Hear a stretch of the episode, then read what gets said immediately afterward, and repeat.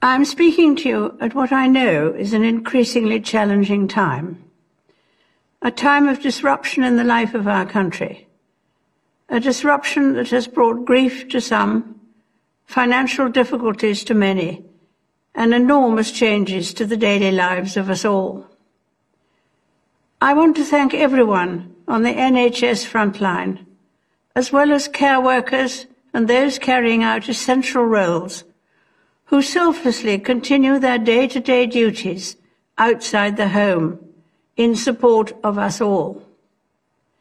I'm sure the nation will join me in assuring you that what you do is appreciated and every hour of your hard work brings us closer to a return to more normal times.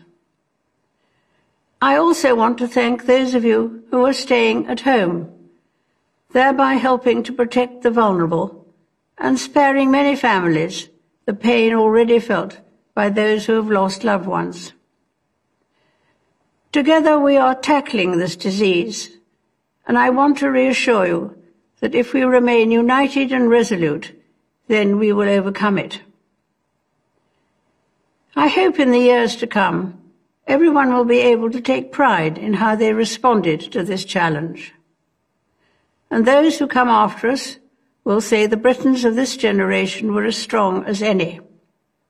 That the attributes of self-discipline, of quiet good-humoured resolve, and of fellow feeling still characterize this country.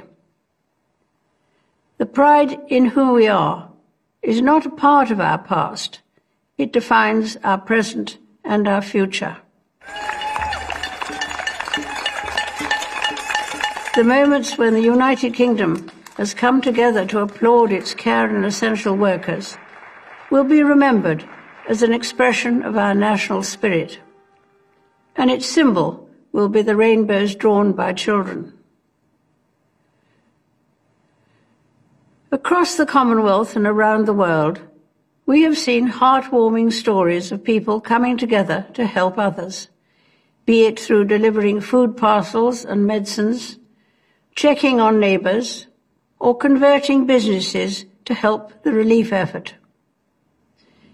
And though self-isolating may at times be hard, many people of all faiths and of none are discovering that it presents an opportunity to slow down, pause and reflect in prayer or meditation. It reminds me of the very first broadcast I made in 1940, helped by my sister.